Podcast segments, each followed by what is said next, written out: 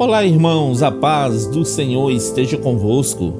A palavra do Senhor diz assim no livro de Mateus, capítulo 7, versículo 11: Assim, se vós, sendo maus, sabeis dar bons presentes aos vossos filhos, quanto mais vosso Pai que estás nos céus dará o que é bom aos que lhe pedirem.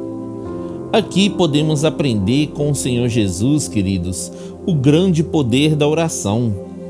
Temos que nos inconformarmos com o mundo ao nosso redor e perseverarmos em oração para estarmos preparados para o cumprimento das promessas de Deus em nossas vidas.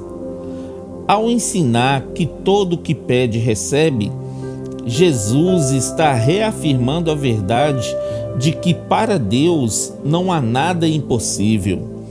Não existem limitações para o agir de Deus, queridos, quando apresentamos nossas necessidades para Ele.